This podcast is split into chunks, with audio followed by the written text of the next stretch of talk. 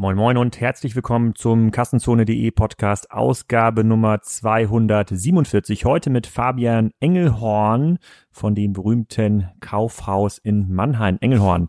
Wir reden mal wieder über die Innenstadt, diesmal über die Mannheimer Innenstadt und darüber, wie sich so eine Kaufhausgruppe, die die Engelhorn-Familie schon seit vielen Jahren aufgebaut hat, halten kann und wie sie zum Erlebnis-Hotspot wird. Mannheim hat offensichtlich weniger Probleme als die typische deutsche Innenstadt. Warum und wieso erfahrt ihr im Podcast. Und solltet ihr mal in Mannheim sein, schaut auf jeden Fall mal bei Engelhorn vorbei. Das dürfte sicherlich ein Erlebnis werden. Diese Folge wird unterstützt von Numbers. Die habe ich euch ja schon mal vor ein paar Folgen vorgestellt.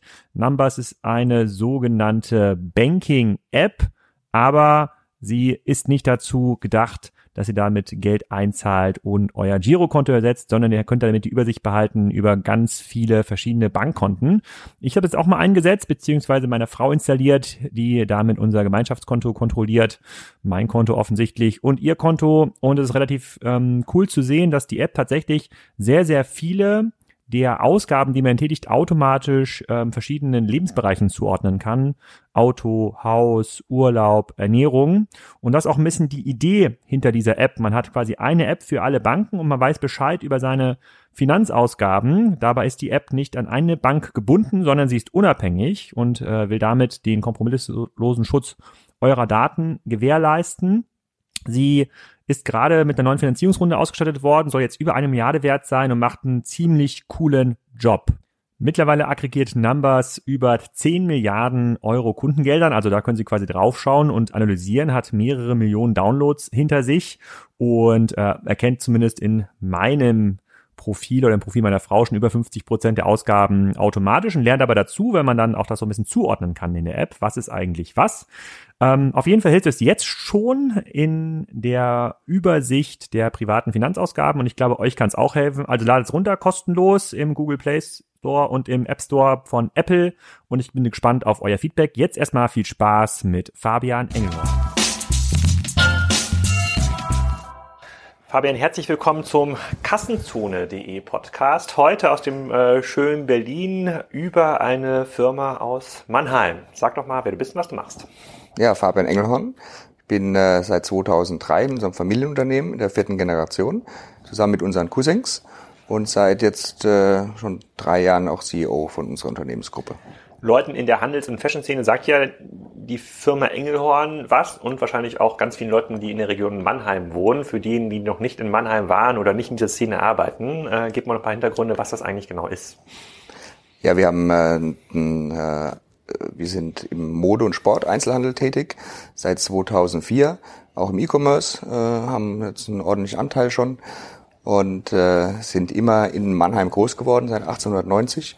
Damals gab es ja noch keine Klamotten von der Stange, also wir hatten wirklich so, wie man sich vorstellt, äh, hatte mein Ururgroßvater 70 Schneidermeister, die klassisch auf so Hochtischen saßen und auf Maß dann die Alltags- und Sonntagskleidung der Mannheimer Bürgerschaft gemacht hat. Und dann kam eben irgendwann Einzelhandel auf und wir sind dann in Mannheim damit gewachsen. Und ja, immer wenn eine Abteilung zu groß geworden ist oder zu bedeutungsvoll, hatten wir die Chance dann, das auch in eine neue Immobilie auszulagern. Und so sind wir dann in den letzten 100 Jahren peu à peu in der Region dann gewachsen. Ihr seid die Mannheimer Kaufhauskönige, kann man das so zusammenfassen? Das höre ich nicht gern, aber wir sind sicherlich ein bedeutender Player da am, am Standort. Ja. Bei Wikipedia, ich hatte mir im Vorfeld mal ganz kurz Wikipedia angeschaut, da stand irgendwie drin äh, 200 Millionen Euro Umsatz, 1500 Mitarbeiter. Kommt das ungefähr hin von der Größenordnung? Ja, damit kann ich ganz gut leben. Und wie viel Fläche habt ihr dann in Mannheim? Wie muss man sich das vorstellen, wie Bräuniger in Stuttgart oder ähm, LT in, ähm, in genau, Osnabrück? absolut. Also das sind ja so diese 50.000 Quadratmeter. Diese Platzhirsche, äh, so, ein, so, ein, so ein Branchenbegriff und da zählen wir uns schon dazu und äh, und ja, und, und da kennt man sich, die Branche ist auch so klein. Insofern, ja, passt. So, wie erklärst du dir, und das ist ja auch mal so ein, wenn ich, wenn ich mit anderen jetzt über, ähm, über das ganze Thema stationäre Handel rede, kommt ihr und Bräuniger und noch zwei, drei andere immer so als in Anführungsstrichen Ausrede. Es geht ja wohl doch, ne? Schon mal, es gibt ja noch Händler, die schaffen das irgendwie lokal ähm, ähm, sich zu ähm, ähm, sich zu behaupten. Ähm, allerdings ist tatsächlich nur eine Handvoll. Ja? Es sind keine zehn äh, Namen, die man da glaube ich in Deutschland aufzählen kann, die das geschafft haben. Wie, wie erklärt ihr das, dass ihr es geschafft habt, von 1890 mit ähm, 70 Schneidermeistern jetzt auf 1500 Mitarbeiter zu wachsen, von denen wahrscheinlich kein einziger noch Maßschneiderung macht. Zwei, zwei, zwei können das und dürfen das noch. Ja. Also warum, weiß ich, weiß ich nicht, war ja nicht die ganze Zeit dabei. Ich glaube aber ganz entscheidend, und das gilt aber für jede Branche und, und auch ja für dein Geschäft, neugierig bleiben, Innovation, Inno, ja, Innovation treiben, Mitarbeiter haben, die auch diese Ideen von, von dem Unternehmer mitmachen und mittragen. Da läuft man auch mal in die falsche Richtung, aber dann eben auch mutig sein zu sagen, korrigieren. Äh, heute gibt's ja da fancy Wörter dazu, Agilität etc. Aber ich glaube, das zeichnet jedes Unternehmen aus. Und äh, ja, und natürlich auch ein ganzes gutes Stück Mut dazu, so einen Standort zu entwickeln. Also mein Urgroßvater hat es am Stadtrand gegründet, das Unternehmen. Und jeder hat ihm gesagt, du hast doch einen Knall, das kann ja nicht gut gehen. Und heute sind wir auf der High Street, äh, auf den Planken in Mannheim mittendrin, äh, 1A-Lage. Also manchmal ist es auch große Schritte zu tun und dann ein Quäntchen Glück dazu zu haben. Gibt es in Mannheim andere Standortvoraussetzungen als zum Beispiel in Wiesbaden oder Mainz und Darmstadt, wo es jetzt quasi so einen äh, sozusagen so einen großen Händler nicht mehr gibt oder zumindest der sich nicht durchsetzen konnte? Mannheim hat das Glück, Oberzentrum zu sein. Wir haben ein Einzugsgebiet von 60, 70 äh, Kilometern. Es geht ganz tief in die Pfalz rein, in den Odenwald, bis runter nach Karlsruhe. Ähm, und, und davon leben wir. Wir leben auch in, es wird immer schwieriger, aber natürlich auch von den guten Zugängen, ob jetzt mit dem öffentlichen Nahverkehr oder auch äh, mit den Autos. Und da, da ist Mannheim groß geworden und Handelsstadt geworden kommen dann auch Leute am Sonntag, ähm, du hast ja auch im Vorfeld gesagt, du hast ja den Podcast gehört mit dem, äh, mit dem Ulf Kämpfer, mit dem Kieler Oberbürgermeister, da haben wir über das äh, Kieler Handelsproblem in Anführungsstrichen gesprochen und ähm, da hat sich jetzt so eine Stadtrandlage, der Citymarkt ähm, etabliert und da fahren die Leute dann sonntags hin, äh, um, wenn sie dann, wenn schlechtes Wetter ist, um mal einzukaufen und da haben sie irgendwie alles, seid ihr das, seid ihr der Citymarkt in Mannheim, da kommen die Leute wirklich sonntags hin und sagen, komm, wir gehen zum Engelhorn, da kaufen wir jetzt Sportklamotten für die Kinder, da gucken wir noch mal noch irgendwie Shorts für den Papa und äh, vielleicht essen wir noch mal ein Eis. Ist das quasi eure Lage? Also freitags, samstags ähm, machen wir die Hälfte unseres Wochenumsatzes und die kommen alle vom Umland. Die haben dann Zeit und das ist genau das, was dann passiert. Wir machen ja nicht nur Sport und Mode, sondern wir haben ja auch schon vor 14, 15 Jahren angefangen, ähm, in die Gastronomie zu, ähm, ja, uns zu etablieren. Haben wir da klein angefangen, auch alle Fehler gemacht, äh, die man so als Händler macht, wenn eine neue Gastronomie neu ist und haben jetzt ja ein Zwei-Sterne-Restaurant, ein Ein-Sterne-Restaurant und noch drei, vier andere Outlets bis runter zu einer, zum Wein, Feinfachgeschäft. Und das, das wollen die Leute haben. Und das, das sagen ja auch viele in deinem Podcast schon. Man muss äh, Erlebnis äh, bieten oder der, der Destination Point sein, Experience Point sein. Und das wollen wir als Engelhorn bieten. Wie geht's sonst der Mannheimer Innenstadt, wenn man jetzt mal außerhalb eures Konglomerats schaut, also in den unstrukturierten Lagen, wo frei vermietet wird von verschiedenen Investoren? Wie ist da die Lage? Also die, die High Street, die funktioniert noch sehr gut. Die, ähm, die Filialisierungsgrad ist auch niedriger als in anderen Städten. Insofern funktioniert auch noch so der, der normale Einzelhandel.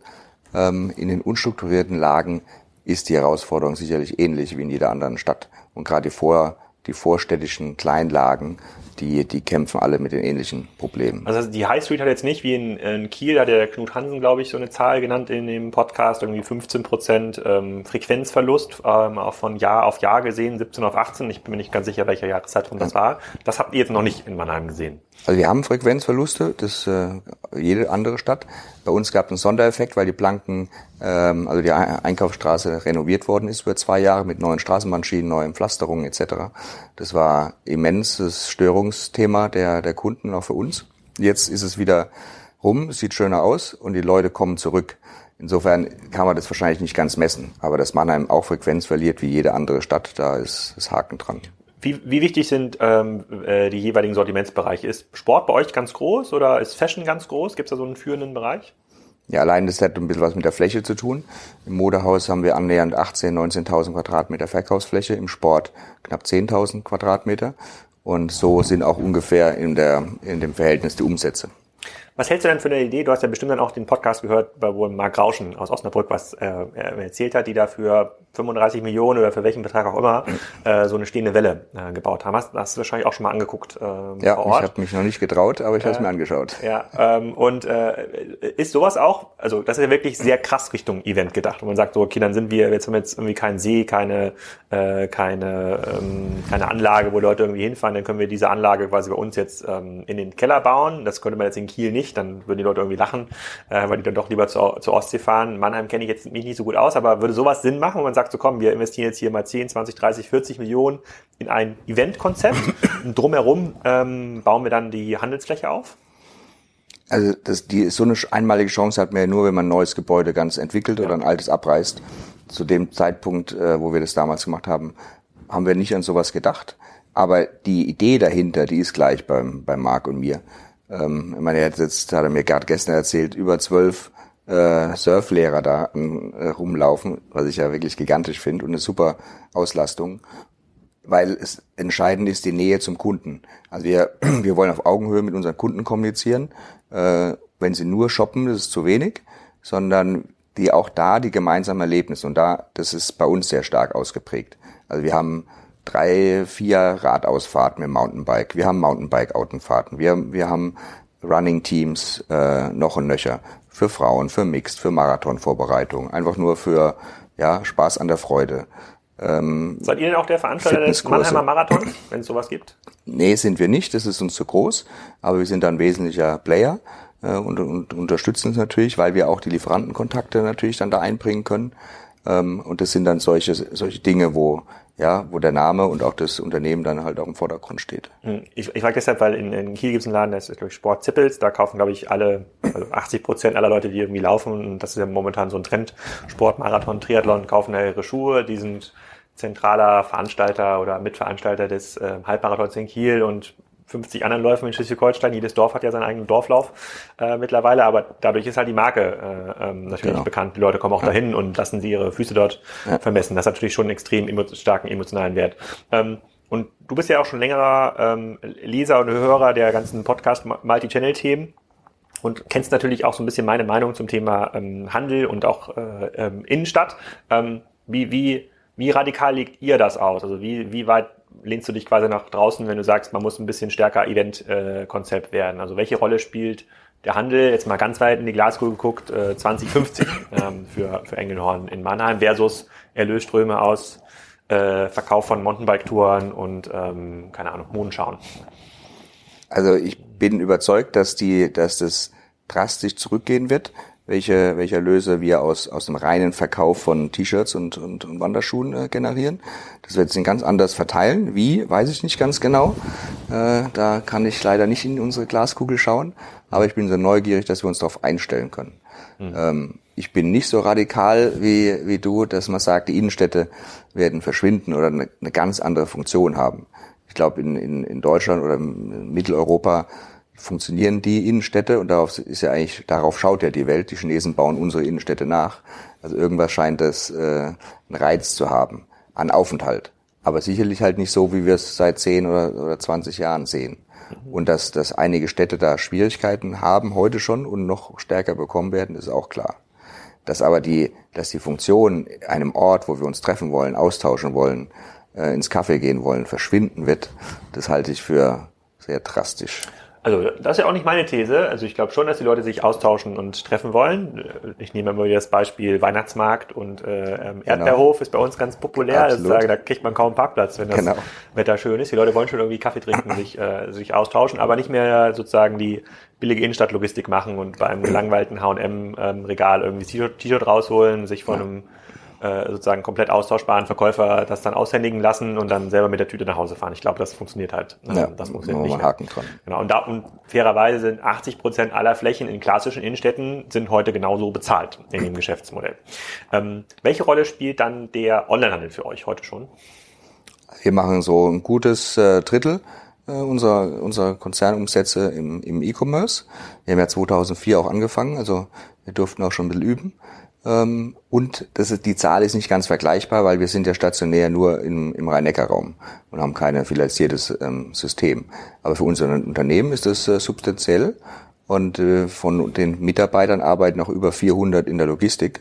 Also da sieht man schon allein, welchen, ja, welchen Anteil das hat. Aber die Logistik ist für die Belieferung eurer Läden und für E-Commerce oder nur für E-Commerce? Nee, für beides. Also die Lager sind zwar ähm, getrennt, wo wir picken. In, in, Wenn es dann sehr exklusiv wird, dann haben wir nur ein Lager. Die Retouren haben wir in der Zwischenzeit outgesourced an einen äh, Partner, der das einfach schneller und effizienter äh, macht, wie, wie, wie wir das denken, dass wir das selber können. Aber äh, die, das Outgoing Logistik machen wir selbst in Mannheim. Und wenn du jetzt auf die E-Commerce-Kunden guckst, diese 50, 60, 70, 80 Millionen, ähm, äh, die, die ihr da macht, sind das Kunden aus der Region? Also so ein Fünftel kommt aus der Region. Das ist so das klassische Omnichannel, äh, wenn man das so sagen kann. Und der Rest ist im deutschsprachigen Raum.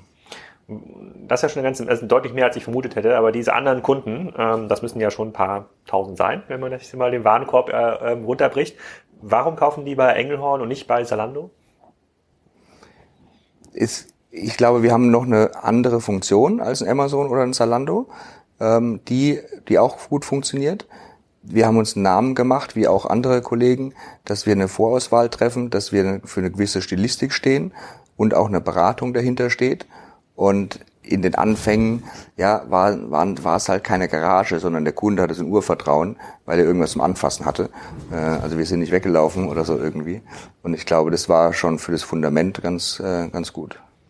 Hast du, hast du, einen, ähm, hast du eine Sicht darauf, wie sich die Akquisekanäle verändert haben? Also ich, ich also ein, ein, ein, habt ihr oder beziehungsweise hast du einen, auch eine Sicht darauf, wie die Preisunterschiede sind zu einem Salando, zu einem About You? Da müsstet ihr im Fashion-Bereich ja schon eine große Überschneidung im, äh, im, im, im Sortiment haben. Und wenn das ein vergleichbares Sortiment ist und man dann vielleicht auch irgendwann so ein bisschen das ganze Thema Preiswettbewerb äh, ähm, geht, der ja indirekt ist, dann muss der, ähm, das sind im Grunde genommen zahlen dann die Hersteller einfach oder die Marken mehr und mehr Geld an äh, in Form von WKZ an und auch, ähm, und auch About You und haben dann auch irgendwann mal exklusive Sortimente, dann müsste man als regionaler, kleinerer Anbieter allein aus, äh, aus Skaleneffektsgründen irgendwann das Nachsehen haben. Hast du da eine Sicht drauf oder, oder, oder sagst du, nee, also die 10, 20, 30 Prozent Wachstum, die ihr bisher gemacht habt, die sind eigentlich auch die nächsten fünf Jahre ohne weiteres erreichbar? Ja, ohne weiteres würde ich streichen, aber erreichbar glaube ich äh, schon. Ähm, solange der Markt noch wächst da draußen, solange es diesen Shift gibt von stationären online, ähm, denke ich, ist der, ist der Anteil, den wir uns erobern können, noch, noch da. Und natürlich der, der, das Verhältnis zwischen Wiederkäufer und Stammkunden kann man ja auch noch ein bisschen, äh, ein bisschen schieben. Ich glaube, das ist ein großer Hebel auch für Profitabilität für alle, die da im E-Commerce äh, rumrennen. Also nur Neukundenakquise brauche ich auch nicht, äh, will ich auch nicht. Äh, ich, ich bin nicht Börsen äh, äh, Public äh, und ich muss auch nicht in die Ewigkeit da wachsen, aber ich möchte wachsen, das ist, gehört zu jedem Unternehmen dazu. Diese Anteile, wir sind natürlich teilweise hochwertiger äh, und haben auch durch unsere Stellung in Mannheim besondere Sortimente. Wir machen jetzt keine Collabs oder wir haben jetzt nicht SMUs äh, bis äh, die, die den Himmel wachsen. Was ist das? Special Make-ups, also Artikel, die jetzt nur für den einzelnen Händler oder eine Händlergruppe äh, produziert werden. Das, das, da kommt ein About You dran und ein, und ein Zalando. Da, da, die, die Stückzahlen können wir nicht äh, allokieren, aber wir haben schon andere Sortimente. In der Breite überschneidet sich das. Das, das macht man aber nicht nur über den Preis, ehrlich gesagt. Das ist eine Abrundung des, des Sortiments, die der Kunde auch erwartet. Wenn ihr heute Neukunden, über Neukundenkanäle ähm, nachdenkt für Online, äh, für Offline sprechen wir gleich nochmal ähm, separat. Was sind das dann für Maßnahmen, die ihr trefft? Ist es dann ganz klassisch eine AdWords-Kampagne? Macht ihr Influencer? Kooperation gibt es das, äh, weil der About You Award gerade so populär diskutiert wird, das Engelhorn, äh, äh den, das Engelhorn Festival müsste es ja dann äh, schon sein in Mannheim, um da wieder eine Schippe draufzulegen. Was sind das für Dinge, über, bei denen du da sagst, komm, da, da will ich jetzt mein Geld mal investieren, da glaube ich, kommen nochmal 15, 15 Prozent raus und ich glaube, dass die Kunden, über diese Kampagnen kommen, auch bleiben. Also der Blumenstrauß, der sieht nicht, wir haben keinen anderen Blumen, Blumenstrauß wie, wie unsere Kollegen. Der, das sind andere Gewichtungen. Was wir schon machen, eben durch, durch unsere Stärke im Retail, dass wir zum Beispiel ein sehr großes Gourmet-Festival haben, äh, wo wir dann 14, 15 Sterneköche haben, wo wir ganz anderes Publikum nochmal anziehen, die Engelhorn nur über unsere Gastronomie kennen, die kommen dann an so einem Sonntag nach Mannheim und das ist dann, ja, das ist Word, Word, Word to Mouse. Zahlen die dafür? Die zahlen dafür, auch Eintritt und so. Ähm, ja, ist dann aber auch All You Can Eat. Ja. Die können ja mal live so einen Sternekoch dann äh, mhm. erleben. Und das ist ein kleiner Anteil, da kriegt man ja keine Zehntausende von Neukunden. Aber das ist immer so Schritt für Schritt für Schritt.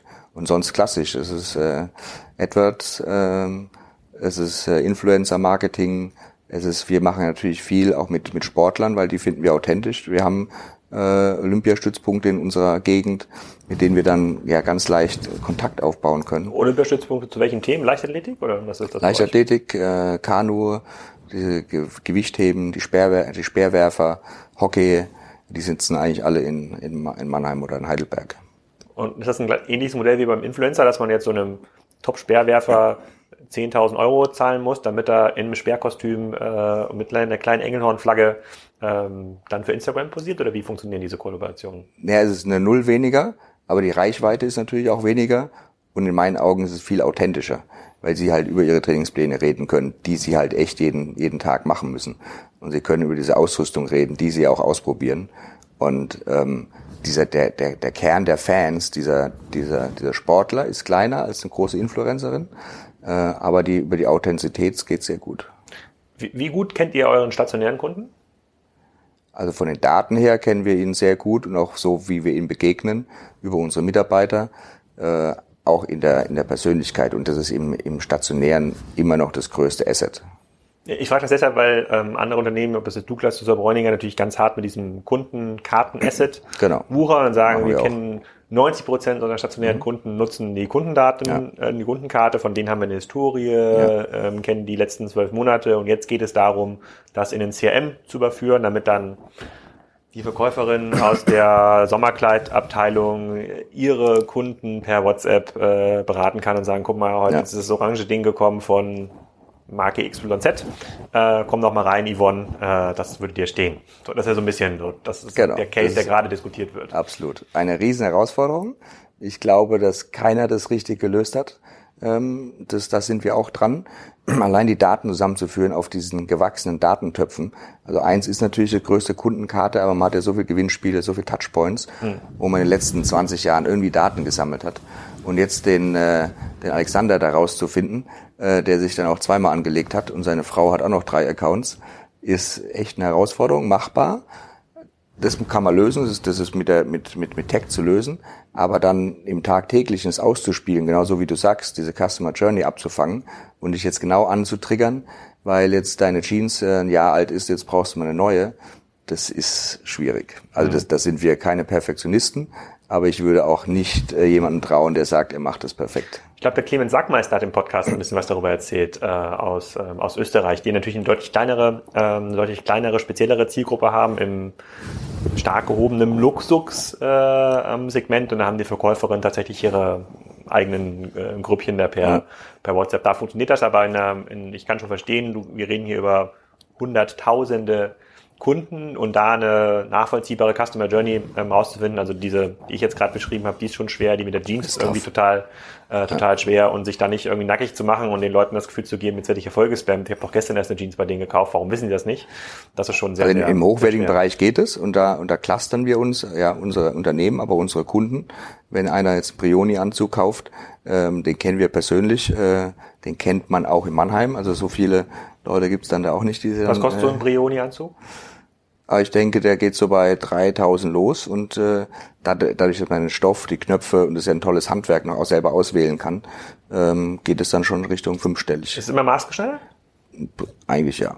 ja. Wenn man sich so einen Anzug leistet, möchte man den auch auf Maß haben. Mhm. Und es ist, also klar, das ist ja das ist ein bekannter Brand in unserer Branche, aber man muss sagen, es gibt so gewaltige Unterschiede. Und wenn man mal so ein schönes Sakko anhat, was wirklich fließt, was eine Schulter hat, die man überhaupt nicht spürt, wenn man das Sakko trägt, das ist schon, das ist schon äh, was Tolles. Trägst du auch Brioni?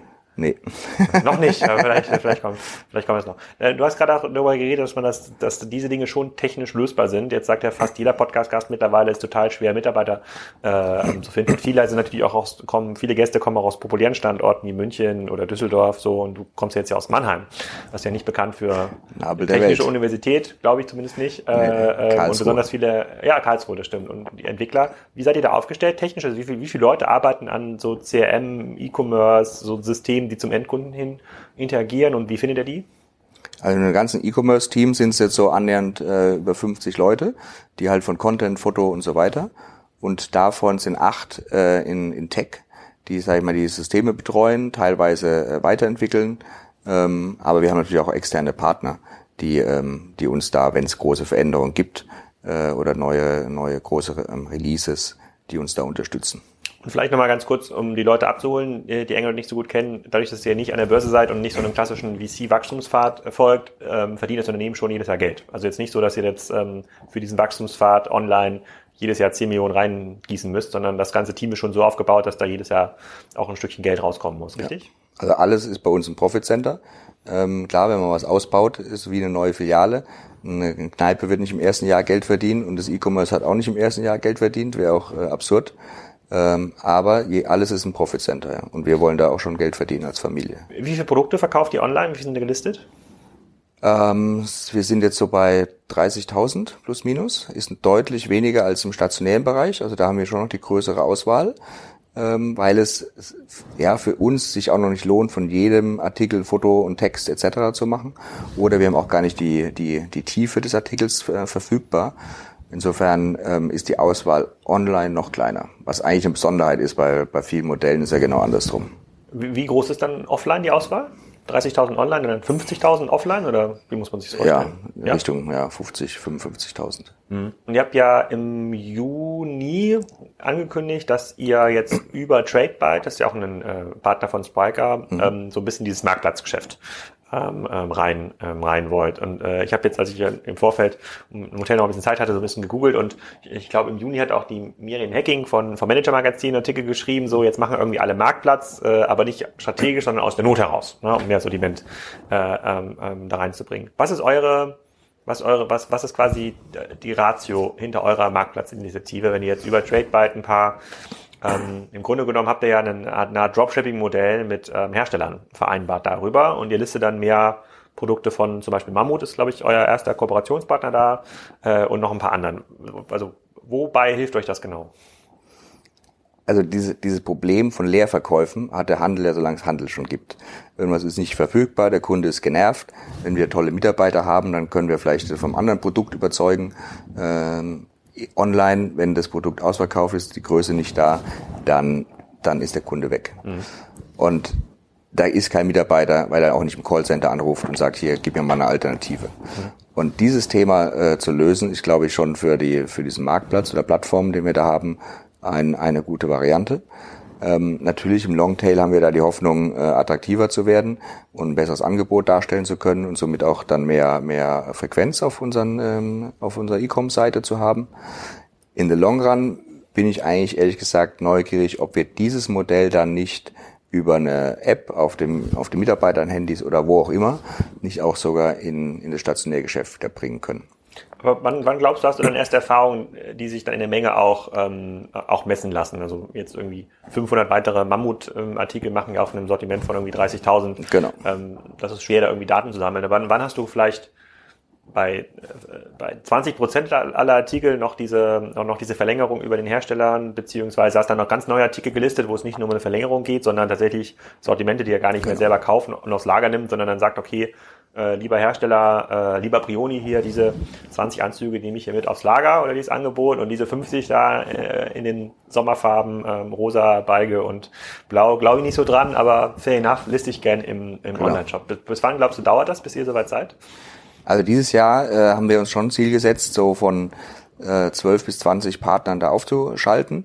Insofern können wir, glaube ich, schon im, im ja, spätestens in einem Jahr sagen, wie es läuft weil wir jetzt auch, auch da einen breiten Fächer haben wollen. Wir nehmen auch Lieferanten jetzt mal auf die Plattform, die wir stationär gar nicht führen, um genau das äh, zu, zu testen, was du angesprochen hast. Und, ähm, und halt die, auch den Rest halt aus Mode und Sport zu, zu mischen. Mal sehr modischer, mal klassischer, mal, mal aus dem Sportbereich, um da die Erfahrungen zu sammeln.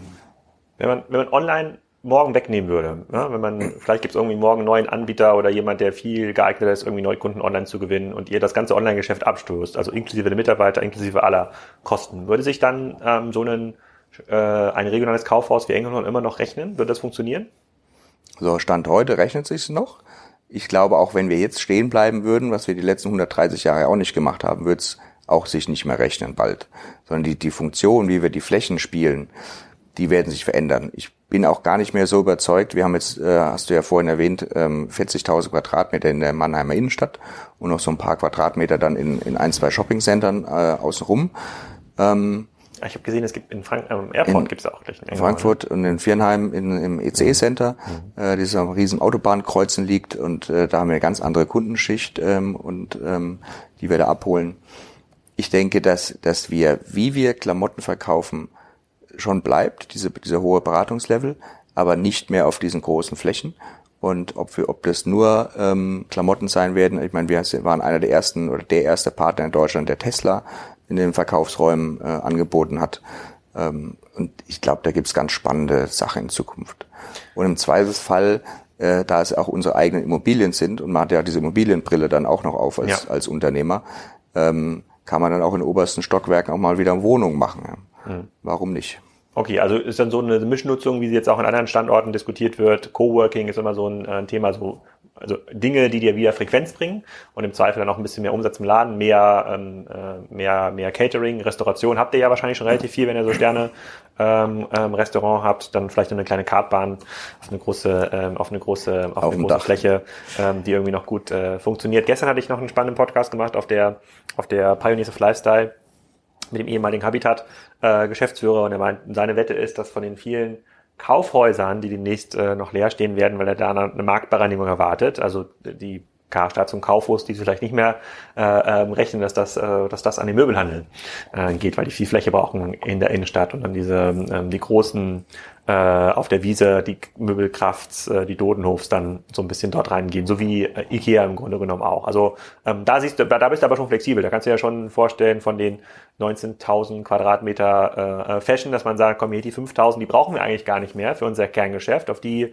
drei Prozent Umsatz, die diese 5000 ähm, erbringen, können wir gerne darauf verzichten. Da machen wir jetzt vielleicht nicht noch ein Restaurant rein, aber dann machen wir halt äh, eine Coworking-Fläche äh, rein. Das schon. Also ich bin da total offen.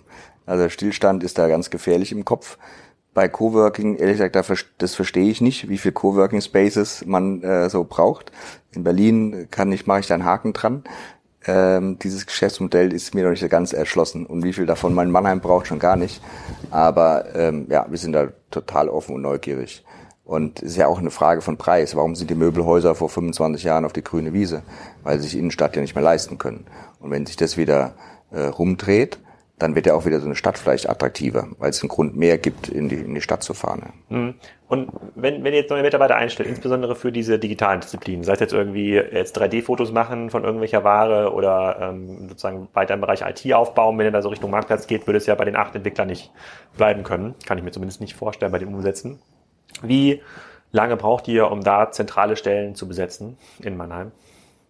In Tech schon länger als sechs Monate. Äh, viele sind, sind lokal, also wir probieren es ehrlich gesagt gar nicht, da irgendwelche aus Hamburg oder Berlin äh, zu klauen. Aber natürlich fällt auch manchmal die Liebe da in unsere Gegend. Und ja. äh, wenn man da die richtigen Leute erwischt, die sagen jetzt, ja, mein, mein, mein, mein Mann oder mein, äh, meine Freundin ist bei uns in der Gegend, die, die haben dann eine gute Chance, bei uns zu landen. Ja. Und kann man in die Position, die vielleicht aus dem klassischen Handel dann in den nächsten fünf, zehn Jahren nicht mehr so eine große Rolle spielen, kann man die effizient umschulen? Habt ihr damit Erfahrung gesammelt? Also aus unserem klassischen E-Com-Team, da, da sind natürlich sehr viele ähm, neue Mitarbeiter, die, die vorher nicht bei uns im, im, Handel gearbeitet haben. Aber natürlich auch spannend, der Handel war jetzt ja keine klassische Branche, wo äh, Studierende äh, da gelandet sind. Also mit dem Diplomkaufmann ist früher keiner im Handel. Heute mit Bachelor oder Master äh, kriegen wir tolle Mitarbeiter für den Handel. Und ein Drittel, würde ich sagen, unserer, unserer E-Com-Mitarbeiter sind bei uns im Handel groß geworden und waren dann so offen und neugierig und äh, haben sich dann für den E-Commerce entschieden und sich dann da weitergebildet und, und, und, und unterstützt uns da jetzt. Wie weit sind die Marken, mit denen ihr, dann konzentrieren wir uns auf Fashion-Marken äh, beim Thema Digitalisierung, neue Absatzwege.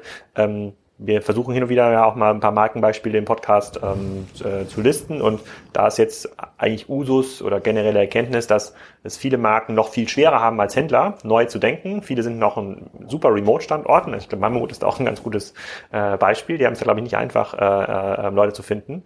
Ähm, und die tun sich aber total schwer, A, neu zu denken, also ähm, dir vielleicht doch mal ein exklusives Sortiment zu geben für deinen Marktplatz, obwohl der vielleicht noch nicht so, äh, so groß ist. Ähm, und deren Antrieb ist auch in der Regel Angst, weil sie auf der einen Seite sehen, oh, die Verhandlungen mit einem Salando und About You werden nicht einfacher, je größer die werden. Und ähm, die Piken Kloppenburgs dieser Welt, und ich weiß, dass ich hier Piken Kloppenburg immer so ein bisschen als, äh, als Prügelbeispiel nehme, aber das, kann, das können sich die meisten immer gut vorstellen, ähm, die haben jetzt zumindest nach vorne hin auch noch nicht gezeigt, dass sie eine stabile Strategie haben. Das heißt, da müssen sie anfangen, auch Kanäle ähm, zu ersetzen. Wie ist so deine, und du bist ja wahrscheinlich selber in dem einen oder anderen äh, Einkaufsgespräch noch mit ähm, dabei, wie ist so deine Sicht auf den Digitalisierungs-, Innovationsgrad von Marken, von Fashion-Marken?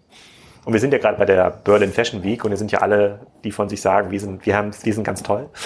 Deswegen ist das ein spannender Moment. Also das, also eine bei uns in der Branche wird oft E-Commerce mit Digitalisierung gleichgesetzt. Das ist das erste, was man ja auf, aufklären äh, muss. Ähm, Im Bereich Digitalisierung ist unsere Branche nicht weit vorne. Unsere Prozesse sind noch sehr langsam und sehr händisch oftmals. Ähm, wir haben auch gigantische Vorlaufzeiten. Also bis jetzt so ein weißes Hemd bei uns im Laden ist, da vergehen ja mal locker äh, 15 Monate.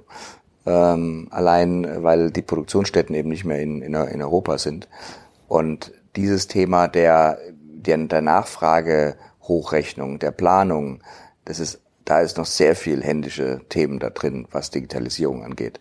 Wenn wir sagen, okay, wie können wir E-Commerce unterstützen, wie, wie können wir, wie können wir schneller werden, das ist die, die, ist die Herausforderung dieser, dieser, dieser ganzen Wertschöpfungskette. Da sitzen wir halt am, am Ende, weil wir den letztendlichen Kundenkontakt haben. Aber da, das macht mir Spaß, der, ja, mit, mit vielen äh, Kollegen aus der Industrie das zu, zu diskutieren. Aber da stehen wir eigentlich am Anfang. Der Marcel Brindöpke von äh, Hey Paul hat da mal ein spannendes Twitter-Zitat gebracht. Er meinte, es ist ein totaler, äh, dieser Markt ist total schräg, weil ähm, 100 Online-Händler kriegen das gleiche weiße T-Shirt, es wird 100 Mal ein Foto gemacht, 100 Mal versuchen sich SEO-Texter an einem besonders äh, individueller Beschreibung von einem, von einem weißen T-Shirt und äh, dann stellen es alle online in der Hoffnung, dass sie besser sind als, als die anderen. Das kann ja nicht mehr die Differenzierung sein nach vorne, oder? Also war es noch nie. Äh, früher ging das bei ihm stationären, weil da war der nächste Kollege 50 Kilometer weit weg, da hat es keiner gemerkt. Die Transparenz ist jetzt da, also müssen wir uns was Neues überlegen. Und die Frage ist ja, braucht man dann dieses weiße T-Shirt eigentlich bei uns äh, oder sucht einer das oder geht er nicht dann zum Zalando oder About You oder Otto, ähm, wo er, ja wo diese Convenience vielleicht höher ist ja, und er sucht dann bei uns das etwas Besondere oder dann innerhalb eines Outfits dann wieder passend. Ja, oder bei einer der ein Dutzend T-Shirts-Brands, die auf Instagram jeden Tag entstehen. Genau. Tailor-made, Custom, Superstoff, organisch, vegan, was Absolut. immer da für Label, äh, was immer da für Label gibt. Wie ja. wichtig sind Eigenmarken für euch? Also wirklich exklusive Sortimente, die es nur bei Engelhorn gibt. Habt ihr überhaupt Eigenmarken? Wir haben Eigenmarken, die wir entweder allein äh, produzieren oder auch mit äh, Kollegen zusammen. Wir sind ja auch, äh, hast du ja auch mit dem Knut Hansen schon mal einen Podcast gehabt, wir sind auch Mitglied der Intersport. Äh, darüber beziehen wir auch ja Eigenmarken. Das braucht man, das ist eine gute Ergänzung, um sich abzusetzen oder Nischen zu besetzen, die wir meinen, dass uns die Industrie das eben nicht, nicht gibt für unsere Kunden. Äh, das ist ein Teil. Und das andere Teil, Exklusivität, kommt eben über, über besondere Sortimente unserer Marken, die dann entweder nur wir äh, in Deutschland haben oder halt nur sehr wenige andere Kollegen. Habt ihr Eigenmarken, die das Potenzial haben, auch als echte Marken wahrgenommen zu werden, also bei anderen Händlern gelistet werden? Das populärste Beispiel in Deutschland im Sportbereich ist immer so Decathlon, die es dann geschafft haben mit Quechua heißt, glaube ich, da diese Marke mit so Wurfzelten und äh, Outdoor-Sachen. Ähm, gestern habe ich einen Vortrag gehört von Guido Maria Kretschmer, der, ähm, der jetzt als Testimonial für Otto durch die Gegend zieht. Und ich glaube, da gibt es jetzt eine Möbel-Lifestyle-Marke, die heißt GMK von Guido Maria Kretschmer. Glaub, ich habe es noch nie gesehen, aber die soll angeblich so ja, populär sein, dass jetzt auch andere Händler danach gefragt haben, ob sie es, ähm, ob sie es verkaufen können. Was für ein Händler ja einen äh, das ist ja quasi Goldstandard. Das schaffen ja die wenigsten ähm, Händler aus dem eigenen Vertriebsgerüst äh, eine Marke herauszuentwickeln. Habt ihr Marken, die das schaffen können? Also um zum Decathlon zu kommen, der macht es ja extrem, der hat ja 85 Prozent Eigenmarken, hat er wirklich gigantische Entwicklungsteams in Frankreich, die die tolle Produkte da auf den Markt werfen zu einem echt unschlagbaren Preis.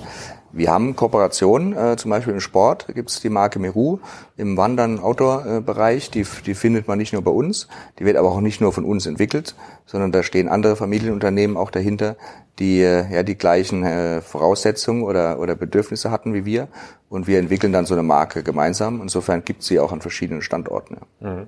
Gibt es einen Decathlon in Mannheim? In Mannheimer Innenstadt nicht, da, da war mal einer in der Innenstadt. Der war aber in meinen Augen in der falschen Position in der Stadt. Aber außenrum haben wir jetzt vier. Vier? Äh, also der hat, äh, der, der belagert die Stadt sozusagen. Naja, in Kiel haben wir das ja mit dem Ulf Kämpfer ähm, äh, diskutiert auch. Äh, da hat der Decathlon versucht, sich innenstadtnah anzusiedeln, ähm, direkt beim City äh, Park mit 7000 Quadratmetern und das wurde denen äh, verboten wegen innenstadtrelevanter Sortimente, was ja in eurem Fall auch der Case war. Und jetzt äh, wurde Decathlon erpresst. Jetzt kriegen sie zweieinhalbtausend Quadratmeter in der Innenstadt äh, nahen Lage und müssen dafür äh, als quasi äh, äh, als ähm, Ablass einen 300 Quadratmeter Laden in der Innenstadt äh, betreiben. Also wenn ich Decathlon wäre, da würden nur Sortimente äh, liegen, die Innenstadt nicht handelbar sind. Also irgendwelche großen Boote, die man nicht transportieren kann oder Segelmasten. Äh, aber das, das finde ich ganz interessant. Ist denn diese Innenstadtentwicklung, so wie wir sie auch in anderen Podcasts diskutieren haben, mit, äh, äh, mit Knut Hansen oder auch Ulf Kämpfer, ist das, wird das genauso intensiv in Mannheim diskutiert? So, wir müssen das irgendwie schützen, wir brauchen da die Frequenz, äh, sonst äh, sozusagen, sonst ähm, gehen da die Leute weg und wenn die Leute weggehen, dann bleiben nur die da, die äh, in Wochentags 14 Uhr Zeit haben. Das ist meistens nicht das Publikum, was man da haben will. Also hart diskutiert wird's nicht. Es ist eine Selbstverständlichkeit bei uns, Gott sei Dank, in der Stadt oder, oder ein gemeinsames in, in Interesse. Äh, es, es, diese Fachmarktzentren, die gibt's schon ewig lang. Da waren früher halt irgendwelche anderen. Da ist jetzt eben auch mal ein Decathlon eingezogen. Aber alles also ich glaube, dass wir in Mannheim in der, in der Umgebung Mannheim, Ludwigshafen, Heidelberg noch eine sehr vernünftige Struktur haben. Ähm, und es gibt Familien, die, die gehen halt lieber in diese Fachmarktzentrum, weil sie die Stadt zu eng empfinden oder zu laut oder was, was, was auch immer. Und es gibt einfach Kunden, die die Stadt mehr genießen. In Mannheim funktioniert das Verhältnis ganz gut. Und dieser, in meinen Augen Baden-Württemberg ist dieser Drive, dass man neue Gewerbezentren entwickelt, neue Fachmarktzentren da investieren oder aus dem Boden stampfen muss, der ist, der ist vorbei. Also der große Flächenwachstum, den wir da mal gesehen hatten vor ein paar Jahren, den, den sehe ich zurzeit nicht. Gibt es so für dich als ähm, Innenstadthändler, äh, aus meiner Sicht, so, wenn du Wünschte was spielen könntest, gibt es so Szenarien, wo du sagen könntest, wenn das und das und das passiert, dann geht es mal in den nächsten zehn Jahren richtig gut. Das kann Marken betreffen, das kann aber auch die Innenstadtpolitik betreffen. Also Innenstadtpolitik ist ja total spannend zurzeit. Und wir sind eine Familie, die sich da total raushält in den letzten 100 Jahren. Aber man, man muss schon äh, zurzeit an der Diskussion teilnehmen. Weil was ja spannend ist, wie sich die Verkehre verändern. Und man kann es ja nicht so drastisch sagen, jetzt alle Autos raus aus der Innenstadt. Das funktioniert nicht und nicht schon ab Stichtag, sondern man, man muss ja Alternativen schaffen. Und wenn man jetzt in Mannheim diskutiert, da ist der ÖPNV jetzt kostenlos, weil es jetzt eben auch Zuschüsse von der EU oder von der Bundesregierung gibt. Für alle oder nur für Mannheimer? Das wäre dann für alle, die in dieser Wabe dann fahren, wäre das dann mal äh, für Umme sozusagen. Ich halte das für nett, nette Politik, aber Schmarren, weil so viel Züge und so viel Straßenbahn haben wir gar nicht. Die sind eh in den Raschauern schon voll. Also auch wenn es kostenlos wäre, würden da gar nicht mehr Leute reingehen in die S-Bahn. Also da, da, da denken wir ja, vielleicht populistisch, aber nicht, nicht wirklich äh, um jede Ecke gedacht. Und ich finde spannend, wie verändern sich Verkehre in der Zukunft, dass wir Individualverkehr in, der, in den Innenstädten brauchen. Nicht nur der Handel, sondern der wird immer da sein. Es gibt Leute, die da wohnen und die wollen jetzt auch nicht ihr Auto auf der grünen Wiese abstellen und dann irgendwie anders zu ihrer Wohnung kommen. Das, da, da, da wird zur, zur Zeit sehr hart und sehr ähm, abgrenzend diskutiert.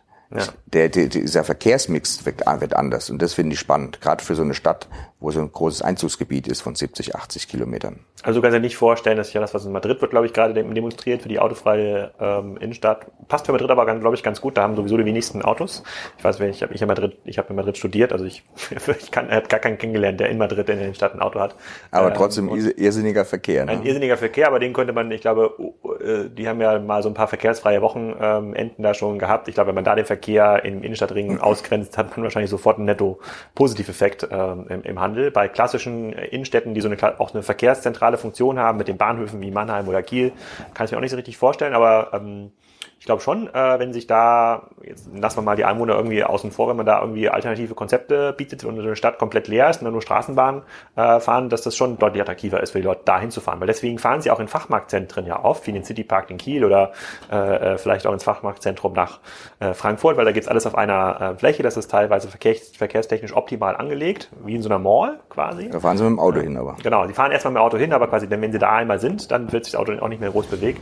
Deswegen habe ich ja schon eine ähm, äh, deswegen glaube ich schon, dass das funktionieren kann, diese diese komplett äh, krassen Diskussionen. Wir haben das gerade in ähm, Eckernförde, hat das gerade angefangen, da in dieser Kleinstadt, äh, bei der ich da wohne, in der Nähe von Kiel.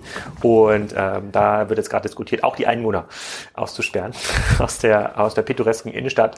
Das finde ich jetzt ein bisschen weltfremd, äh, die, äh, die Diskussion, aber es gibt, es entspricht gerade dem Zeitgeist, muss man schon Absolut. sagen. Es gibt viel Empfänglichkeit für solche radikalen äh, Schritte gerade.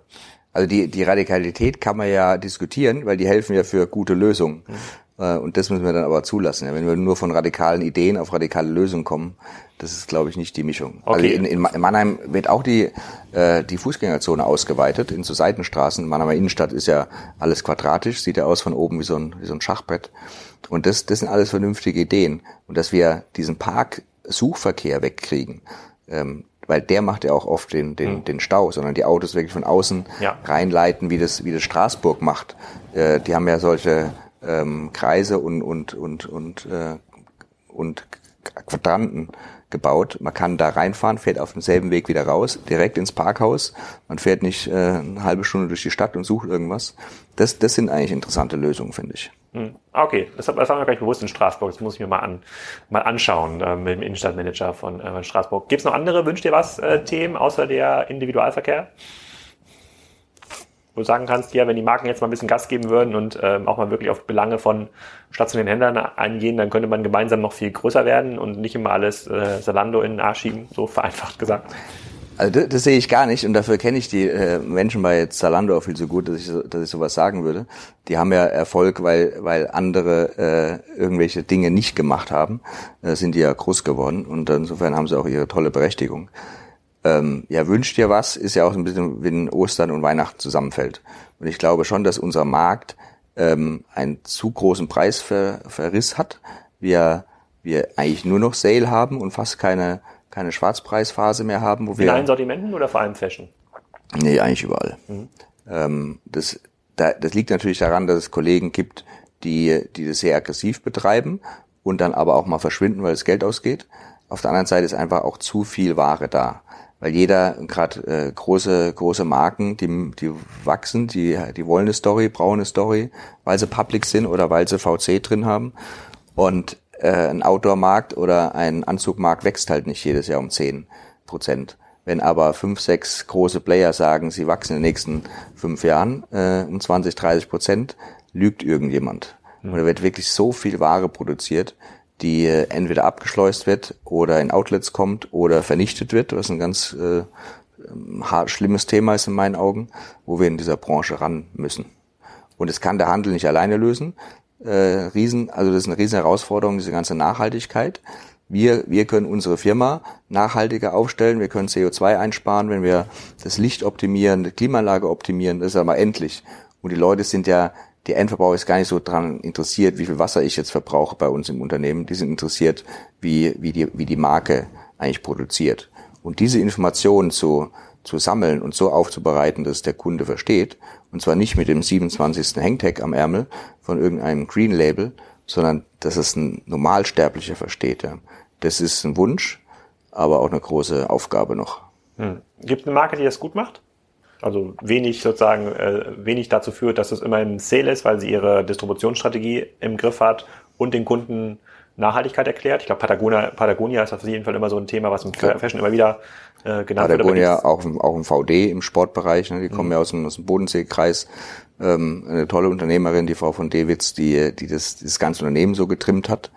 Ähm, von was, was Preisstabilität anhat, ist natürlich der Luxusmarkt prädestiniert die, die haben das, die haben das im Griff. Ob das ein Remova ist oder ein Gucci, da gibt's einfach keinen, keinen großen Sale, weil, weil es auch keinen großen, keine große Disposition oder Türen gibt eben in einem Land oder Gebiet. Und keine massive Überproduktion.